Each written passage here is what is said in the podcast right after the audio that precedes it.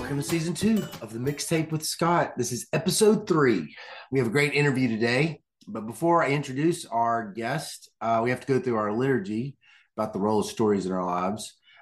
Please don't fall asleep in church as I say this. Each week, I'm going to read to you a line from a great book by Sue Johnson entitled Hold Me Tight, 7 Conversations for a Lifetime of Love, as it embodies what I'm about and what this show's about. We use stories to make sense of our lives, and we use stories as models to guide us in the future. We shape stories, and then stories shape us. The Mixtape with Scott is a podcast devoted to hearing the personal stories of economists, scientists, and authors. And as you listen with open hearts and open minds to these people's stories, my hope is that you will hear echoes of your own story, that you will feel a connection to the interviewees, and come away with a new story that helps you and me make sense of our lives and maybe even give us a model to help us navigate the future as well. So with that said, let me give you a warm introduction to one of my favorite economists around anywhere, Dr. Beatrice Cherrier. They don't make them like Beatrice anymore, literally, because she's a historian of economic thought. And over time, that's sadly become a smaller and smaller part of contemporary economists' edification and their readings. And yet, if we were to believe Dr. Sue Johnson that I just said, we need the stories of economists and we need the story of economics in order to make sense of the field that we're in right now and to make sense of ourselves in that field and the other people that are in it. So I'm proud to call Beatrice a friend. I appreciated her willingness to be on the podcast. I wanted to thank her for that. And so this is season 2 of The Mixtape with Scott, and I'm your host, Scott Cunningham. Okay, well, this is a real pleasure to talk to someone that over the years I've gotten to really enjoy getting to know. Beatrice Cherrier. How do you pronounce your last name, Beatrice? Cherrier. Cherrier. Okay, Beatrice Cherrier. Beatrice, thank you for being on the podcast. Thank you for having me. Can you, for the sake of the listener, say your name and what your job title is and where you work right now?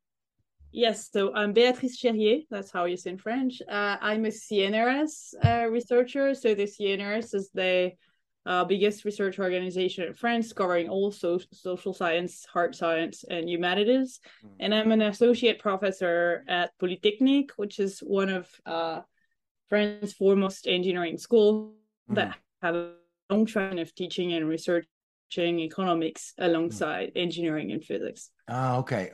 Which city are you in? Did you say Paris? Sorry? Did you say you were in Paris? In the south of Paris, yes. South of Paris. Well, in the Parisian area. Oh, okay, okay. Okay, great. Is that like in the city, or is that kind of outside? No, it's interesting. They like in the past 30 years, France has tried to move most of its big schools outside of Paris itself.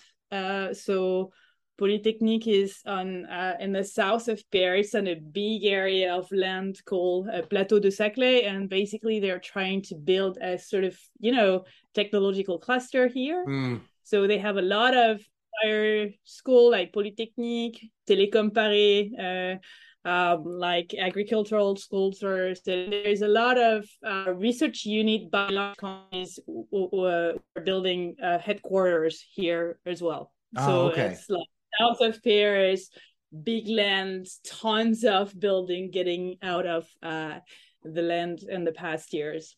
Oh, okay. Is it expensive where you're living? I don't live nearby. Well, Paris area is always more expensive than in the countryside, but less than in Paris. Oh, okay. Okay, cool. So, so where did you grow up? Sorry, the connection is not really good. Can you repeat? Sorry, where did you grow up? So I grew up a bit all over the place. My parents were moving a lot. I'm from Corsica, which is an island south of France, in between France and Italy. But we were like essentially moving around in France every 3 years, basically. So south, north, east, west, every area. Oh, okay. Okay. Did you have any siblings? Oh, yeah. I got two brothers and one sister. Oh, okay. Okay. What did your parents do for a living? So my father is an engineer. Well, he's retired now, and my mother is a sculptor. Oh. So that's really it. But she stopped to raise her four kids for. And you grew up, did you say that you grew up sort of in the countryside also around France, or did you say you grew up in the city? Oh God, the connection is really, really bad. I'm sorry about that. Oh, that's okay. So I grew up partly in the Paris area, in Paris, partly in various part of the countryside in the south of France. So I'm more a countryside person. I did most of my career. I moved to Polytechnique 2 years ago, and I did most of my career in the countryside as well. Oh, okay, okay. Well, so what were some of your favorite things to do as a family when you were little? Well, I don't really know. I don't think I had huge preference. Mm-hmm. For instance, I don't remember I was especially keen about history at that time. Mm-hmm. I mean, maybe a bit of philosophy. I majored in physics in high school. So experimental physics, maybe. I was doing a lot of music. I mean, I think you could interest me in any topics already when I was a kid.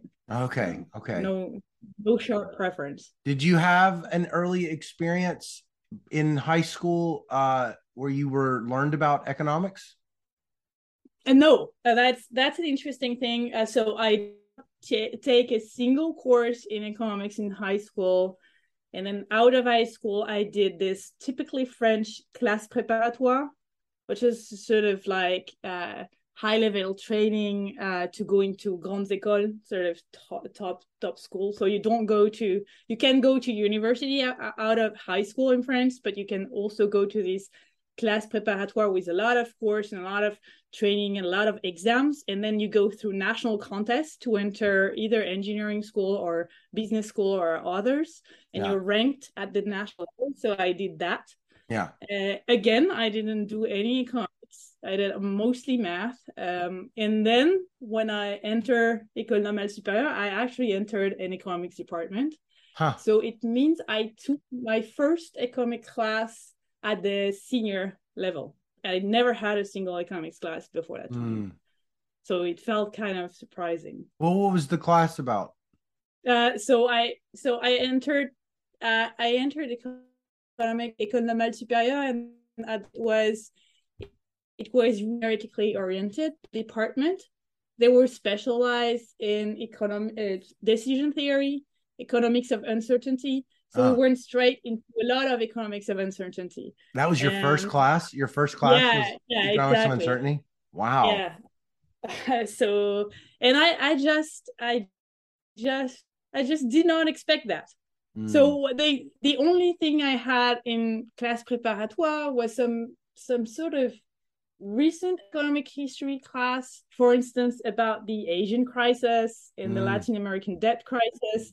So very narrative. So it was about, I don't know, debt, exchange rate, banks. And then I go to an economics department, and the first course is just like applied math. Yeah. And so Lagrangian and having a very mathematized consumer behavior and things like that. So I just felt it was, to me, it was even easier because I could actually... The problem is that I could actually apply my math tool, get good grades without really understanding the economics content of that. Right, right. A lot bigger.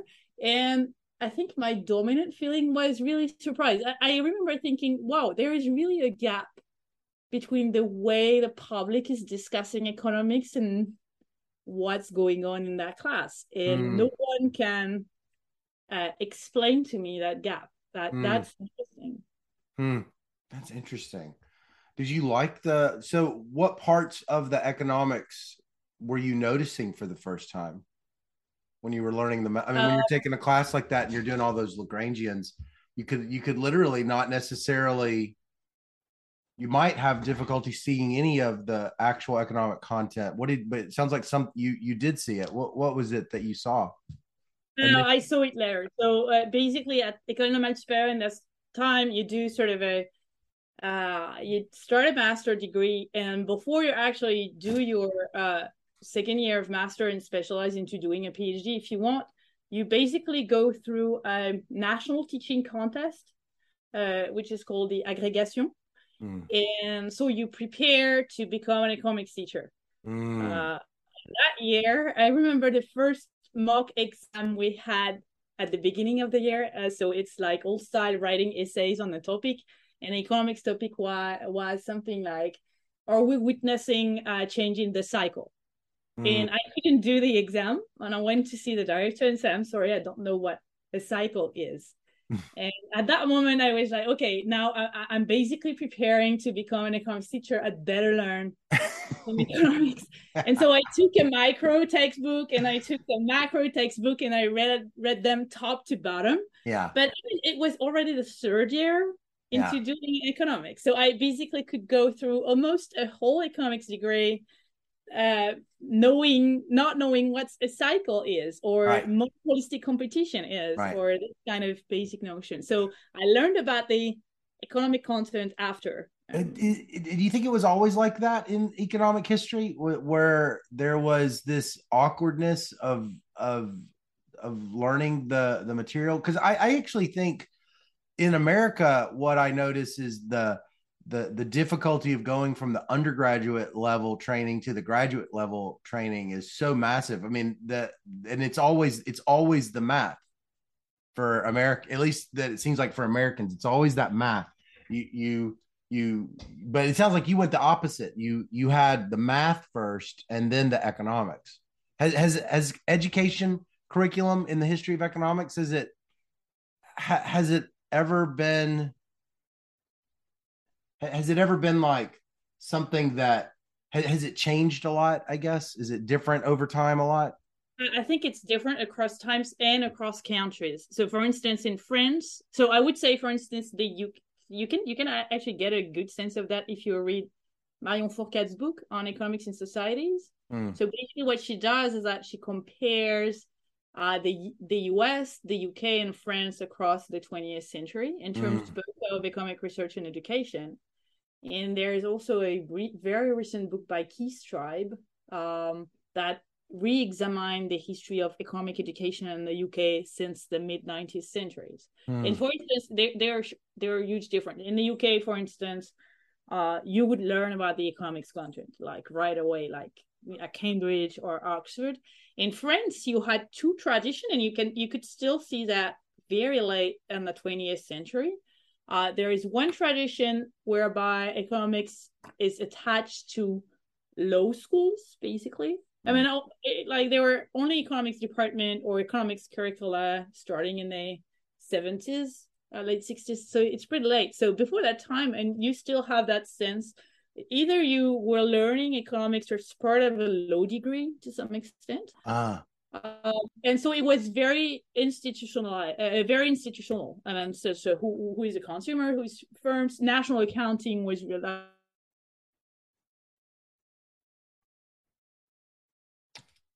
Lost you. Which is in engineering school, economics has been since at least the 20s, and it was completely different. It was basically the application of math tools to, for instance, understand whether you actually want to have a tax to build a road or a bridge or something like that. Yeah. And it was a completely different tradition in economics. So in that case, you actually learned the math first. Yeah. Very early in the 20th century.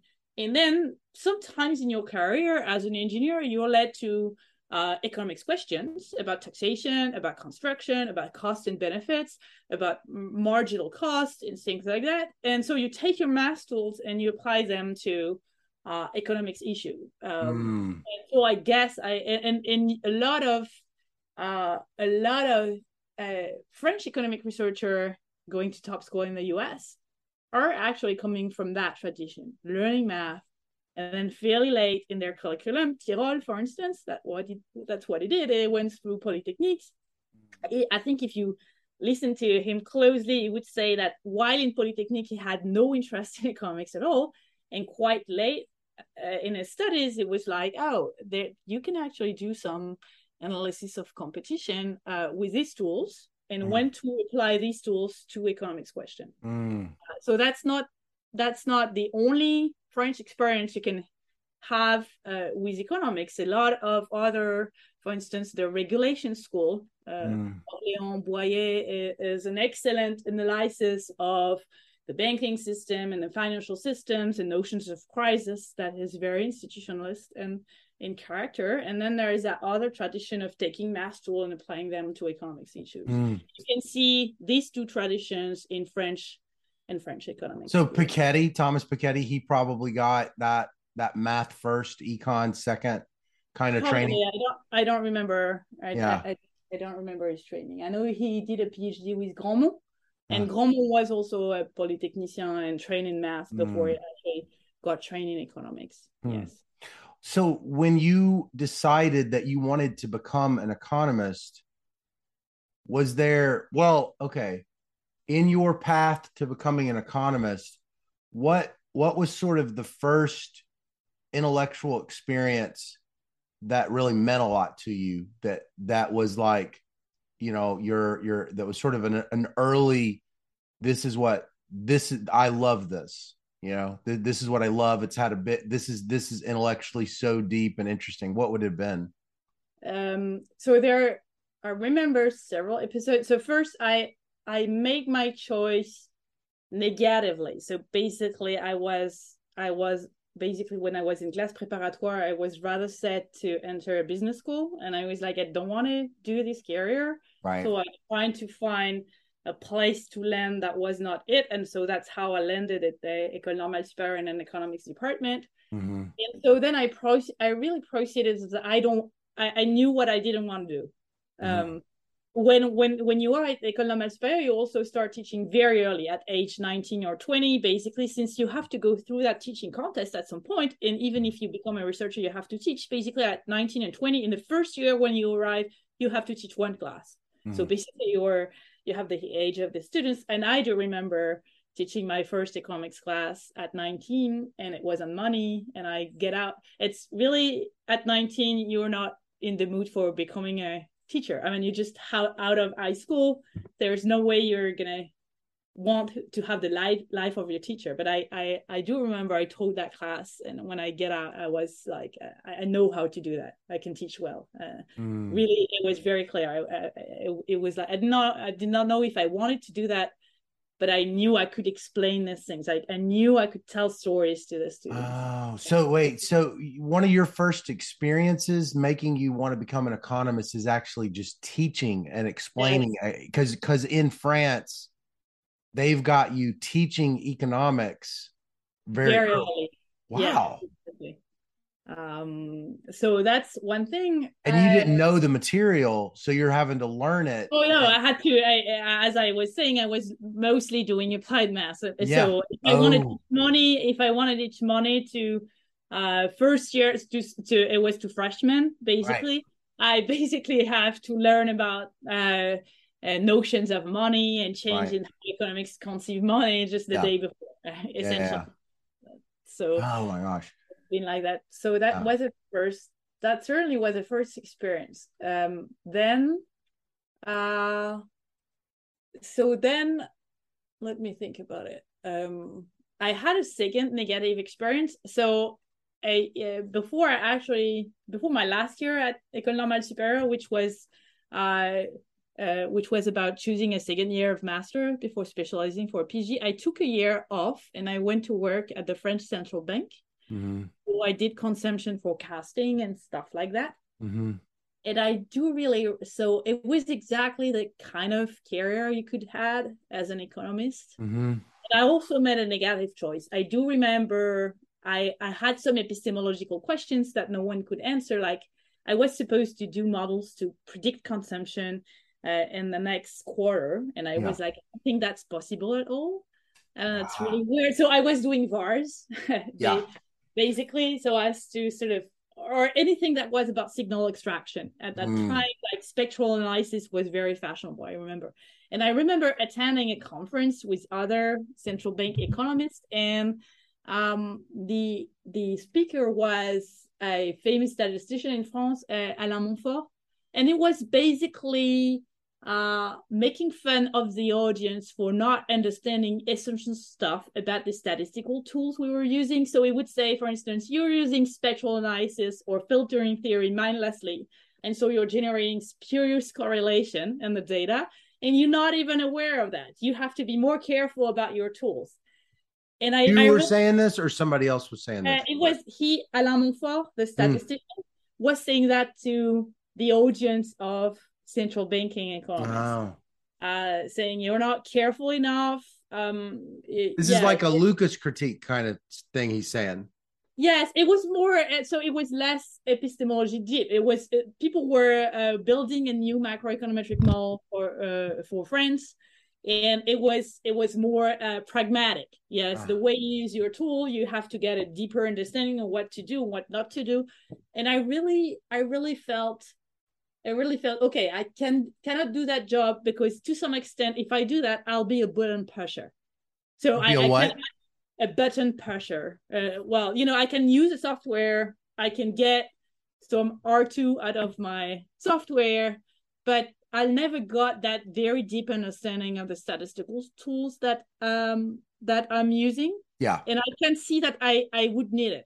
Right. I was trained as a rational decision theorist. So I didn't have that sort of core understanding on how I was using statistical tool that I felt I needed.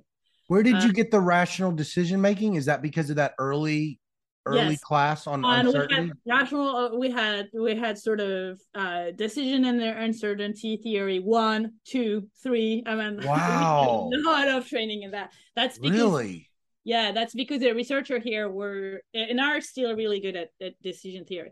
So I also learned growth theory and how to apply these models and stata. And how old are you at this point? How old are you?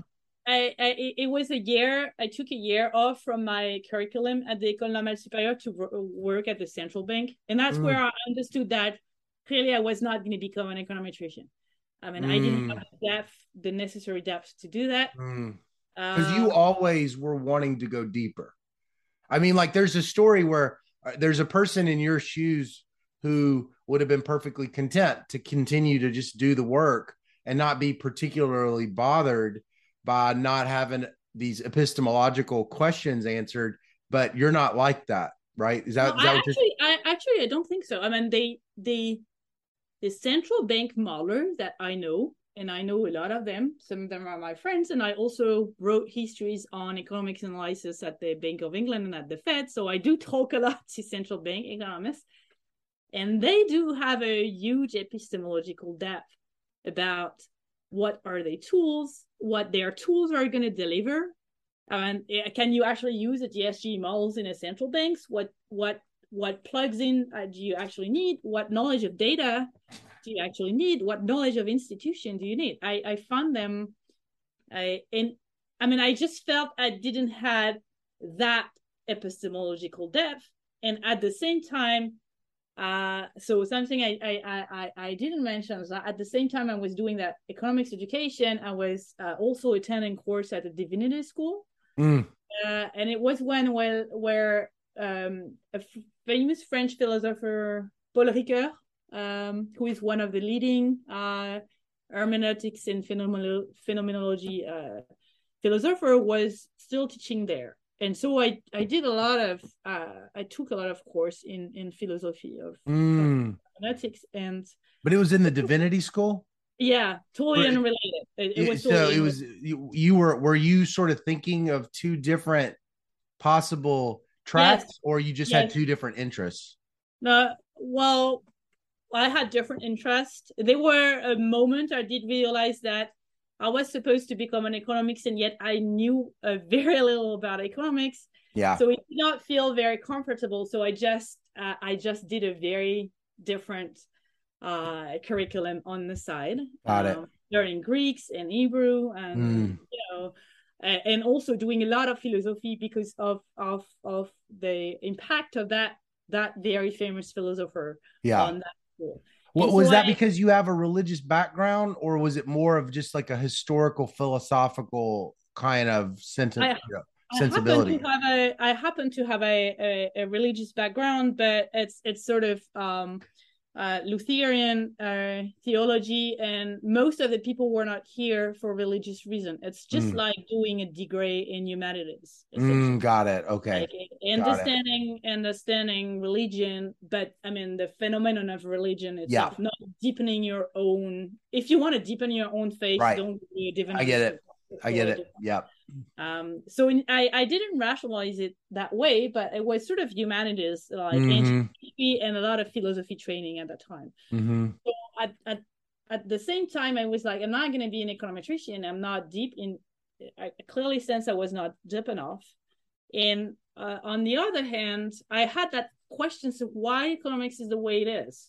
You know, that book I had, and I felt I had the tools to actually answer that kind of questions, and I want to actually discuss with the historian of economics who would become my supervisor, and he had time to give me and give me stuff to read. And slowly I was like, I think I can. And I was very, to me, for instance, asking questions about values and worldviews and positive and normative analysis, to me it felt natural, right? And so when I came back to having to choose a master specialty, I choose philosophy of economics. I was Is philosophy of economics different from history of economic thought? No, I was not yet into. What's philosophy of economics? Well, philosophy of economics is to actually understand questions of ontology. So ontology is really what's essentially an economic phenomenon. And epistemology, how do you know? How do economists know? Do criteria to know economic phenomena change over time? Right. How do they feel they know well or know bad things and whatever? So that's the kind of things you study. You study Kuhn, for instance, and Petosh, and that kind of stuff. So I was doing that, and I still was not really satisfied with that, because it felt really, that's not what it is. But I was young, and I felt like I was like an armchair philosopher, just taking economic theories or economic practice and giving my own little informed opinion about them.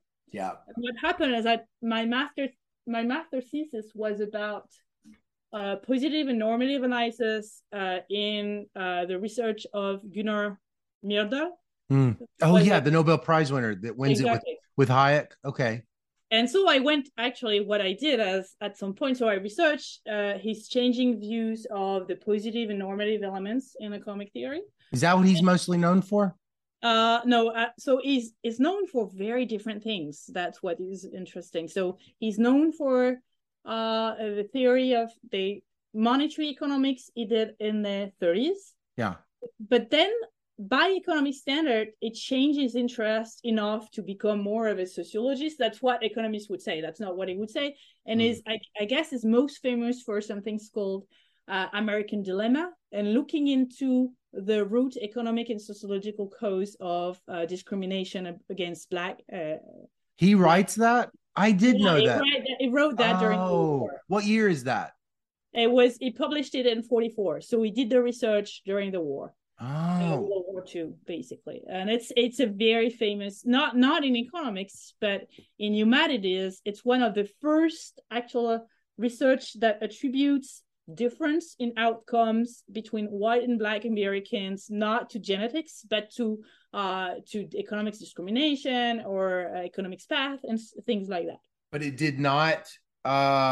It did, with Becker's discrimination work that comes in the 50s, it just never had the impact in economics the way like Becker's work would have an impact. No, because it was very institutionalist. Yeah.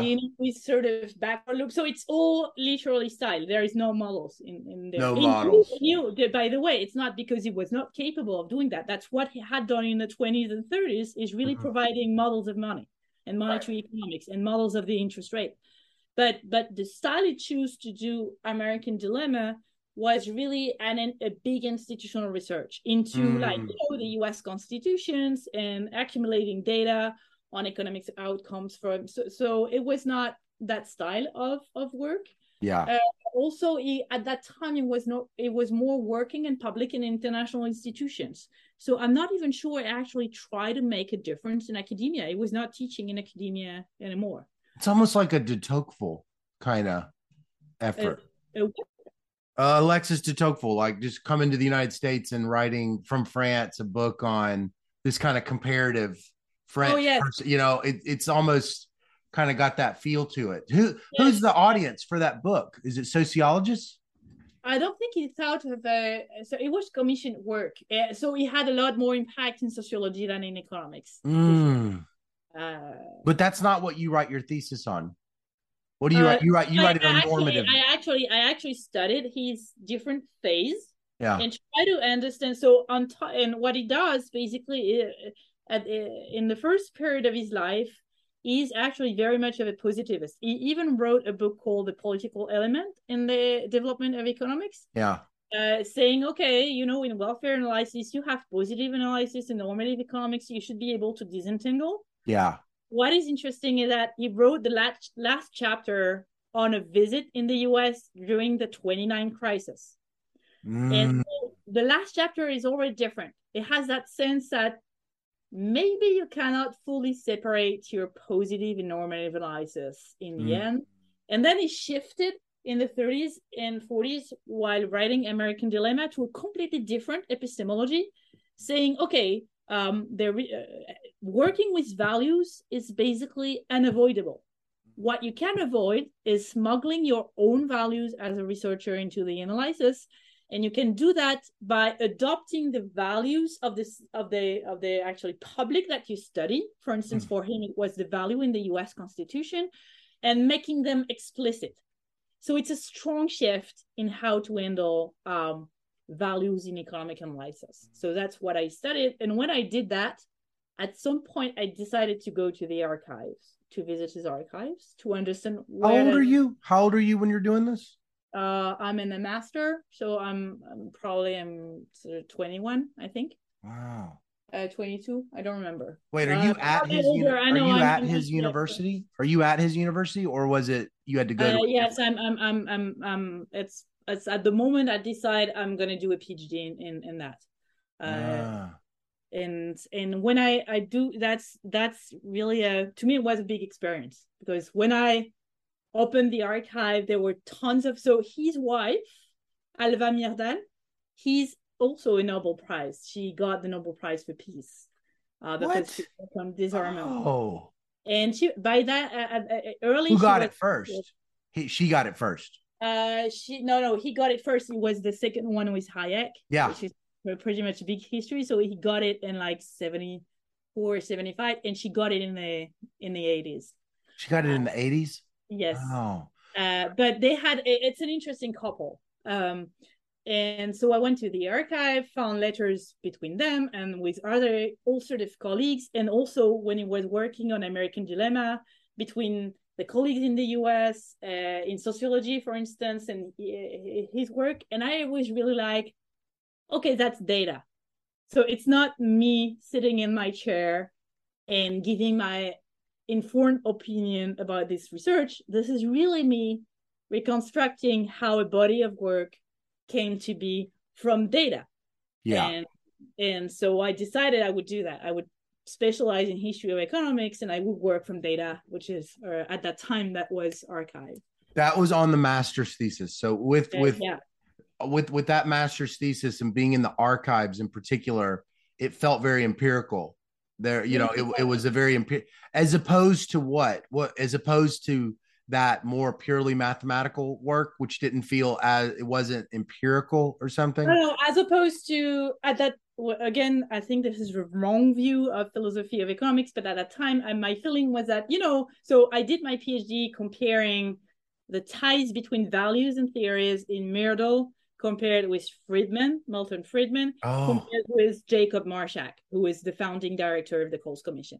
Oh, goodness. And in all three cases, I did archive research. And I felt that it was a different process than you know, reading their work and trying to assess the internal consistency of their work. For instance, a philosopher would ask, is Friedman doing what he says is doing in terms of handling data?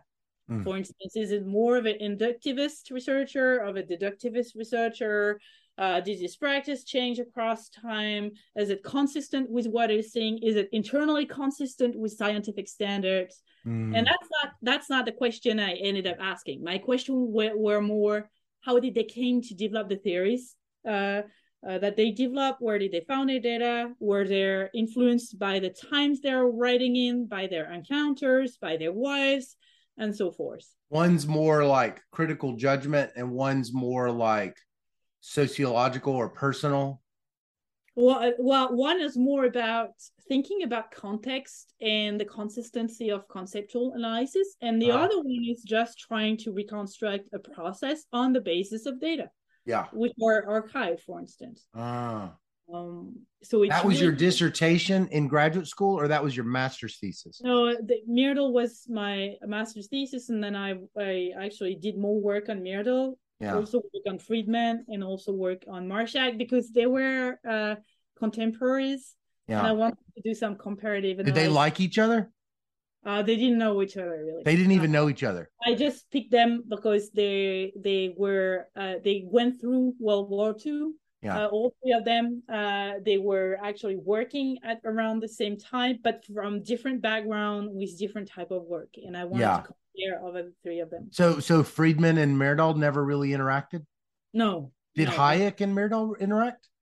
Oh, yes. Friedman and Hayek. I mean, they're not even from the same generation, but there are famous stories in how they interacted, for instance, at the Mount Pelerin Society. Though, I mean, Myrdal was in the Mount Pelerin Society? Oh, no. I was thinking Hayek and Friedman. Oh, no. I was saying Hayek and Myrdal. They actually, Myrdal knew about Hayek's very early work that was in economic theory. But, I mean, Myrdal, after American Dilemma, so we are in 1944, he got to the United Nations, and then I got into doing some development economics in public, in international organizations. So he was really doing something completely different. Yeah, but didn't he have a negative reaction to having to share the Nobel Prize with Hayek? Thought I heard it. Yes, privately it was like, privately it was saying, okay, we don't share the same politics, we don't share the same epistemology, we don't do the same type of work. This really doesn't make sense. He even thought about refusing the Nobel Prize on ground of sharing with Hayek, and in the end, he had a negative opinion of Hayek. Well, at that point, he'd probably have a negative political opinion of Hayek. So, but it's sort of. It's just happened because of the Nobel Prize. They didn't have the same career. They didn't have real interactions. That's just. So you do that work. You go to graduate school. And where do you end up going to get your PhD? Is it a PhD or is it called something different? No, it's a PhD. It's a PhD in economics. PhD in economics. And the field is history of economics. History of economics. Where do you end up going? For a PhD, so I had to shift university. I first go to La Sorbonne, and then my PhD advisor moved to Nanterre, and so I followed him there, and so I finished my PhD in Nanterre. Did I have some memory that you worked with Thomas Piketty, or almost did, or something like that? Is that right? No, I didn't. You didn't? Okay. So how was that? I know you haven't been in American PhD programs, but I know you probably know everything about them. So how is the experience like in France for the PhD training in economics versus what's like a typical training in the United States? So I did my PhD in the 2000. And at that time, I think especially in history of economics, but in economics more generally, it was fairly loose. You didn't have a lot of training once you entered the PhD program. And my reason for choosing my PhD advisor was that because I stopped and took a year off, most of my fellow students I saw going into the PhD program 1 year ahead of me. And they really seemed all left how do you say in English? Left to their devices or something like that. Left to their own. I mean, they were seeing their PG advisors like every 3 months for an hour. I mean, they really had no idea what they were doing. So I was like, maybe I should choose the advisor rather than the topic and choose someone that is actually going to help me. Because at that time, it was just... So I think France was lagging the US. And in all countries in the past 20 years, we made progress into really training PhD students, like through summer schools, or in France, for instance, you didn't have any courses in the first year of the PhD program. You actually picked up book and learned how to be a historian. And I think even an econometrician or labor economics, by talking to people, now it's more systematized. So I felt it was really loose, basically. Hopefully there were a group of PhD students. So we were trading nice reads and trying to emulate. Basically, it was about emulating a nice paper and whatsoever. Now, if you actually train into becoming, of course, any field, but even history of economics, you're going to get serious methodological courses into how to do archive or how to do quantitative work, how to do text analysis, how to do network analysis, how to read text, but it didn't exist even 15 years. Sure. Time. Right. Because it seems like, you know, the kinds of work, if you're working with literary texts or things like that, citation counts, learning, you know, natural language processing and network analysis to understand connections between people, especially the way that you described your work, that does sound like that would be very, very important.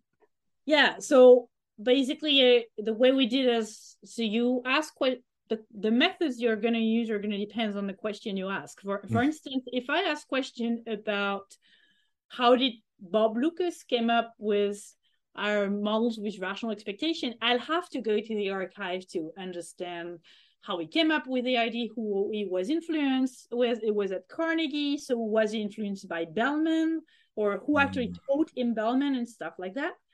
But then if I want to study dissemination, and for instance, another question, which is, how did that rational expectation models became popular? Yeah. How did it spread throughout the profession?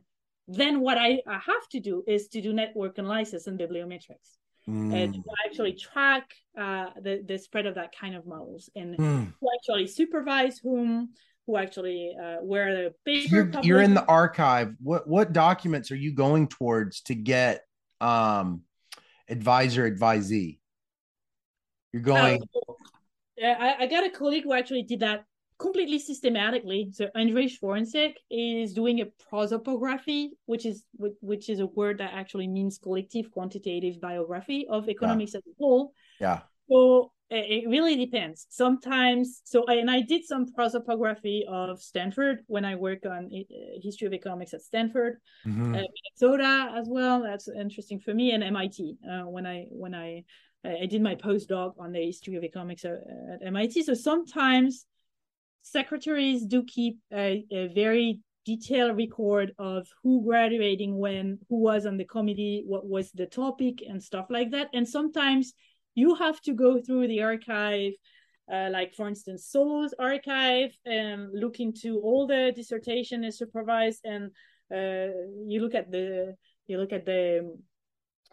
you go to university record and look at the printed PhDs and try to decipher the signatures to understand who was on the committee. And sometimes it can be really long. So it's really detective work. So you actually take pictures of the first pages of like every dissertation in economics you can find. And for instance, the MIT library or the Stanford library. And you're like, okay, I think this is like Gan-A. What about those optic scanners? What about that? You know, the scanners that are like kind of able to quickly read, you know, signatures and extract that. Are you using any of that kind of technology? We're starting to use them, Yeah, but it's just like machine learning. You have to have a database to train your stuff. Yeah.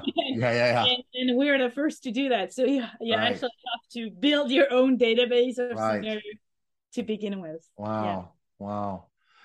So you, what do you write your dissertation on again? What is it? So I wrote my dissertation on the links between theories and values. Theories and values. And then I compared three economists from the same generation doing very different work. So that was Myrdal, Friedman, and Marschak. Yes, exactly. Okay. Yeah.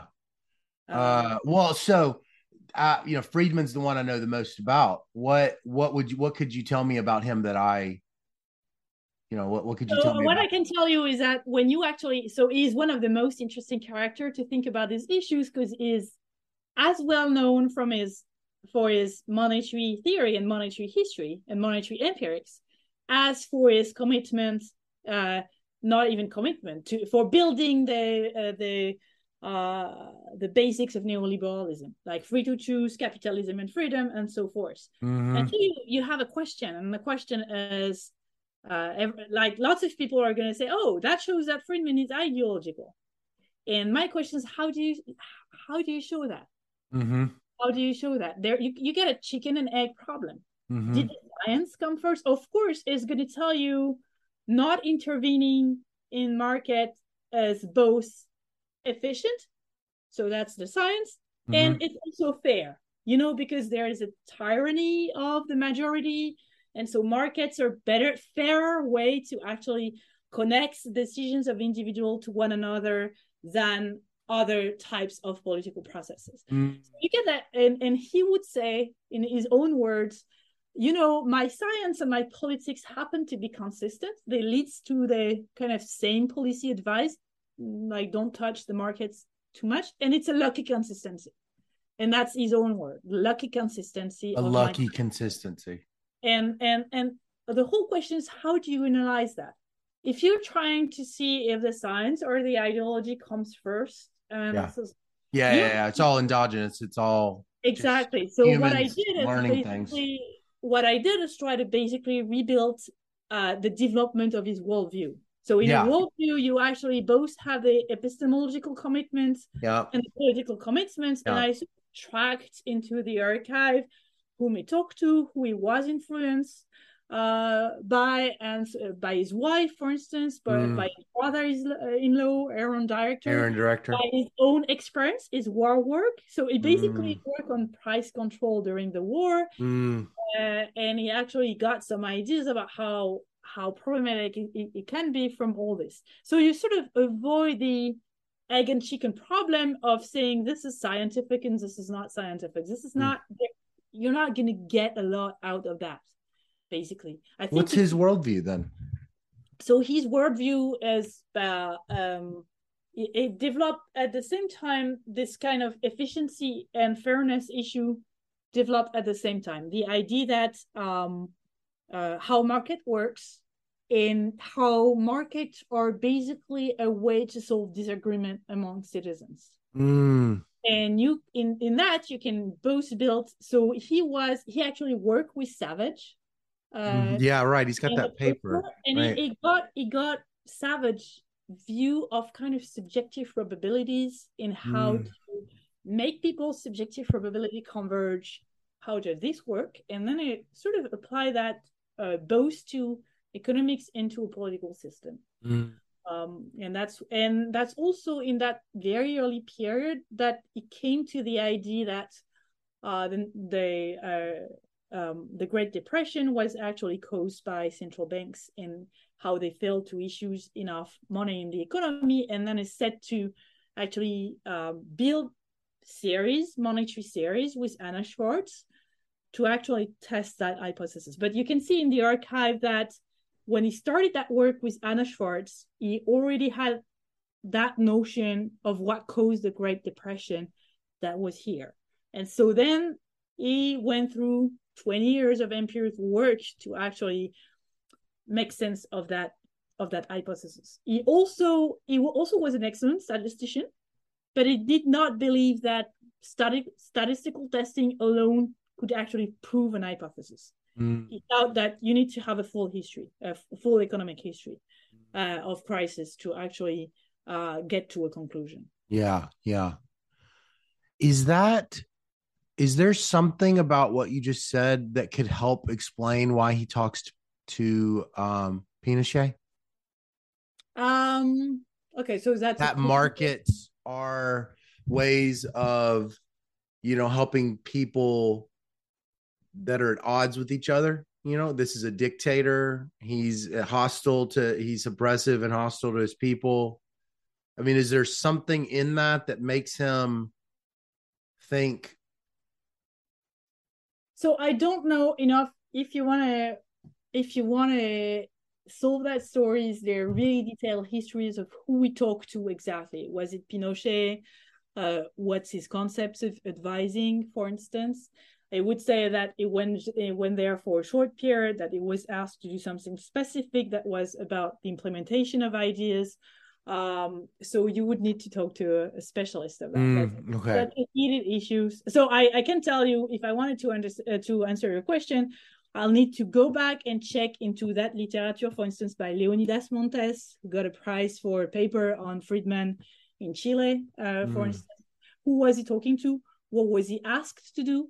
Mm-hmm. What did he understand about Pinochet's program at that time, and how it was later reconstructed? You have to be specific about what it was asked to do. So your work, the way you approach this is you don't just sit and live in the ideas. You're following them. You're following their conversations and your research. Yes, exactly. So typically, I'm going to go to the archive. I'm going to check correspondence, of course.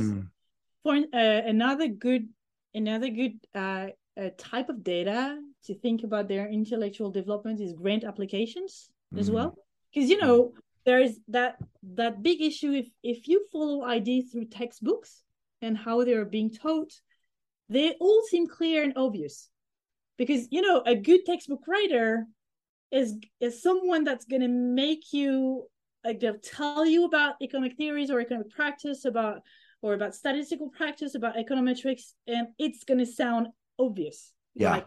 Stripping all the process to its bare essential and get you the core intuition, and as a student you're going to walk away with that.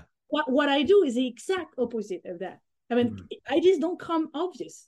It's messy. There's a lot of failures.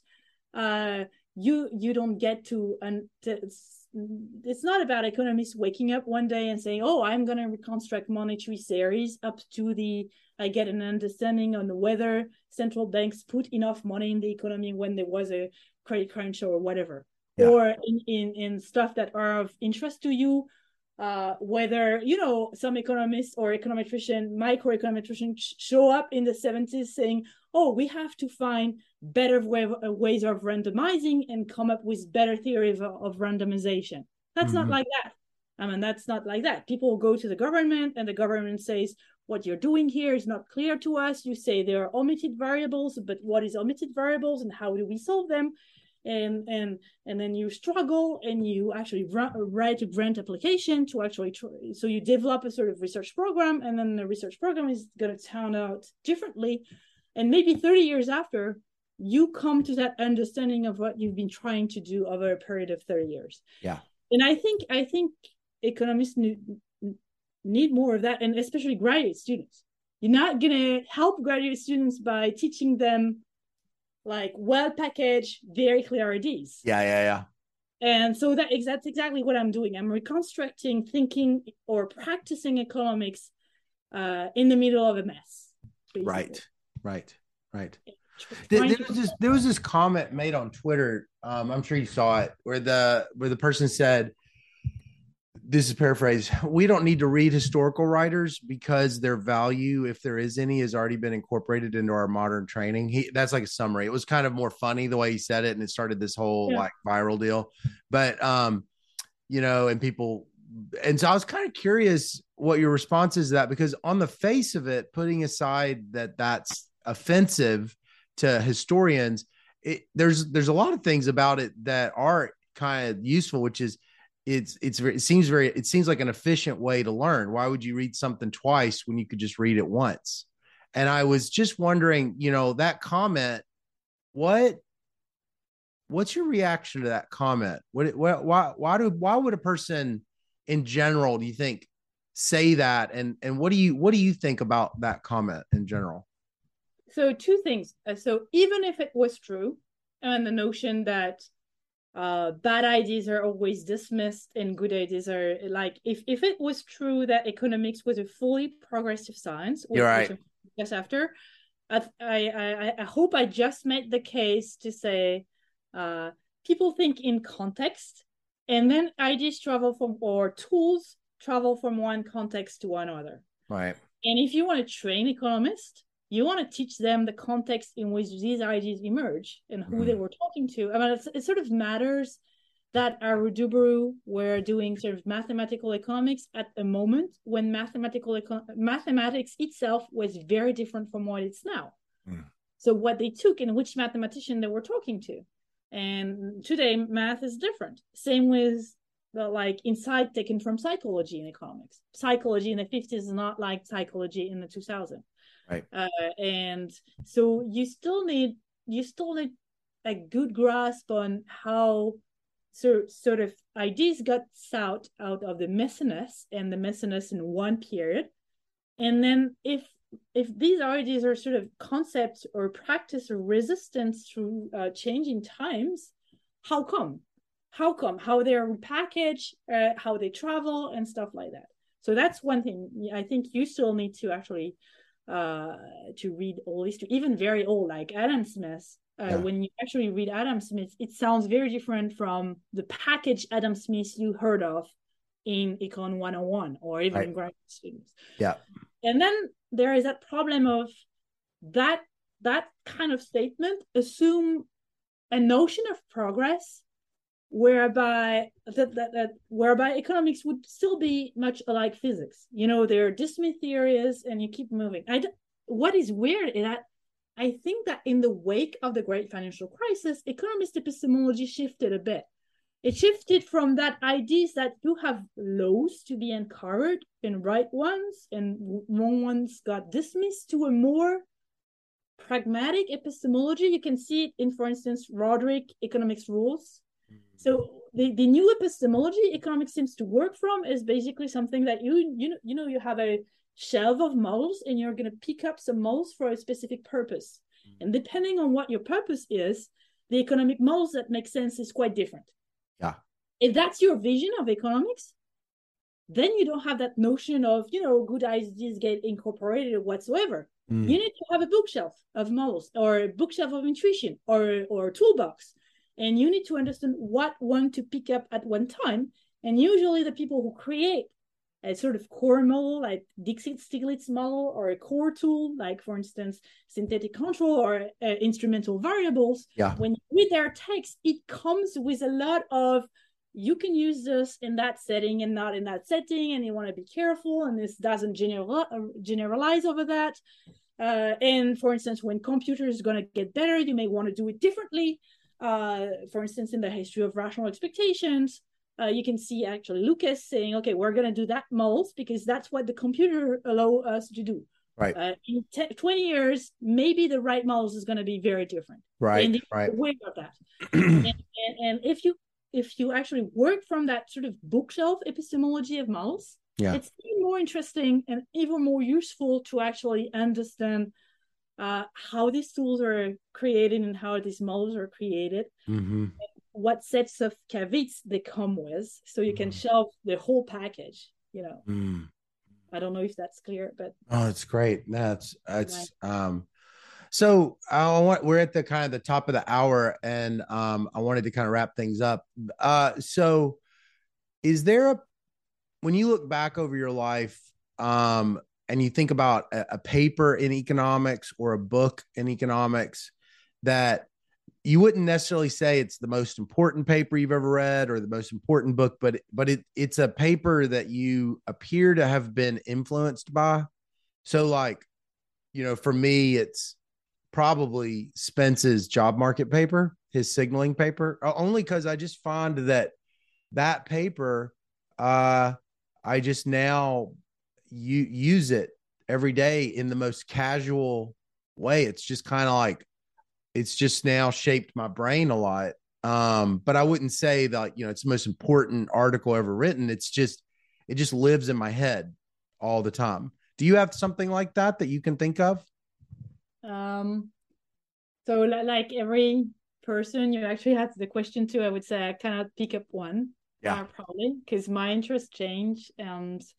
I like reading new work in history of economics. So I do have sort of like the 3 or 4 new papers and book that sort of affect me a lot every year. Yeah. So I got a series of them. So there are some that, so I was trained as a historian of science. And since it was new at the time to do history of economics as history of science, we looked for good texts in other parts of history of science. So I can say, for instance, Lauren Daston, who is a famous historian of science, wrote a book on how notions of objectivity in science came to change from the 19th century, saying, you know, in the 19th century, it was balance and personal balance in the researcher mind. That was objectivity. While in the 20th century, and especially after World War II, it was more technical objectivity. I mean, the tools you use are going to give you that objectivity. Quantification is going to give you some objectivity.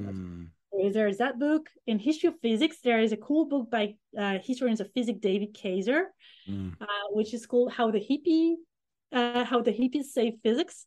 And that relates the rise of quantum theory to the hippies in physics hippies in California, actually taking drugs, getting high, thinking about the meaning of life and the meaning of religion, and relating that to deep epistemological issues about quantum theory. Oh, that's interesting. Right? And then in one book that I go around a lot is not by historians, it's by a journalist named David Warsh. Wrote a book called Knowledge in the Wealth of Nations. And it's a history of how Paul Romer came up with a theory of endogenous theory. But in fact, it's a much larger history of how economists thought about growth since Adam Smith. Oh, wow. And it goes pretty deeply into notions of growth and what it means to actually try to solve the math with non-convexities and stuff like that. So pretty into technical issues, but also huge on context and what it means to present a new idea at the annual meeting of the American Economic Association, and how you get pushback, and how ideas spread in the profession, and you know, the fear that is like trying to get your ideas through and whatever. It also influenced me quite a lot. Yeah, those sound wonderful. You know, right now we're trying to be a more open and accepting profession, especially in the seminar culture, but the seminar culture has historically been a important part of the transmission of ideas and the sharpening of ideas, and it's just been this sociological mechanism. I mean, what's your overall feeling about that effort, you know, when it's not really being driven by it's being driven by equity as opposed to, you know, sharpening the scientific purpose of it? So I actually wrote a whole paper on that. I mean, the history of workshops in economics, workshops and conference in economics. And so I think there are very distinct subcultures. So Chicago actually sort of evolved a culture of if you want to sharpen your ideas, just go through fightings and clashes and calling things out and debunking where the corpses are buried and stuff like that. But there are really other cultures of arguing with each other for sure. And also what you can see in the history of workshops and conferences that it contributed to, it both reflected and contributed to build that sort of hierarchical structure that you can find in every science, but it is really stronger in economics than in other science. And so there is a premium to making a sort of smart comments rather than sort of helping the speaker. And at some point, you can even see, for instance, at LSE, that the people who are sitting in the front versus the people who are sitting in the back is different. So there is a whole big culture of that. Who do you invite? Who do you go to lunch with? That's also part of the workshop culture. And so, again, if you want to change that, I mean, it really helps to do the work that groups of economists have been doing on what kind of question female versus male get, for instance, mm-hmm. how much they are interrupted and whatever. So this gives you a sense of the what, and saying, okay, so female gets interrupted like 20% more than male, and so there's a difference. But it doesn't give you any hints on the why and the how. And to do that, you need to do some histories of how the workshop culture and the debating culture evolved at Chicago and why it spread to other places. What were the alternative? For instance, at Harvard, you get the sort of more collective ways of organizing your workshop. For instance, it could be sharp, like in economic history at Harvard, for instance, but it would be different. So if you both want to understand what that culture comes from, and mm-hmm. what were the other culture that you can develop in a workshop, mm-hmm. you need some history at some point. Yeah. So you're not gonna, the data you get on difference in treatment are gonna help you see that that's the culture, but in themselves they're not gonna help you change the culture. Right. That's the problem. Right. Oh, Beatrice, this is so much fun to talk to you. I hope that we can keep doing this. This is really nice. I have just love learning from you. I guess that's the conclusion for this week, but I really appreciate you giving me your time. Thank you very much.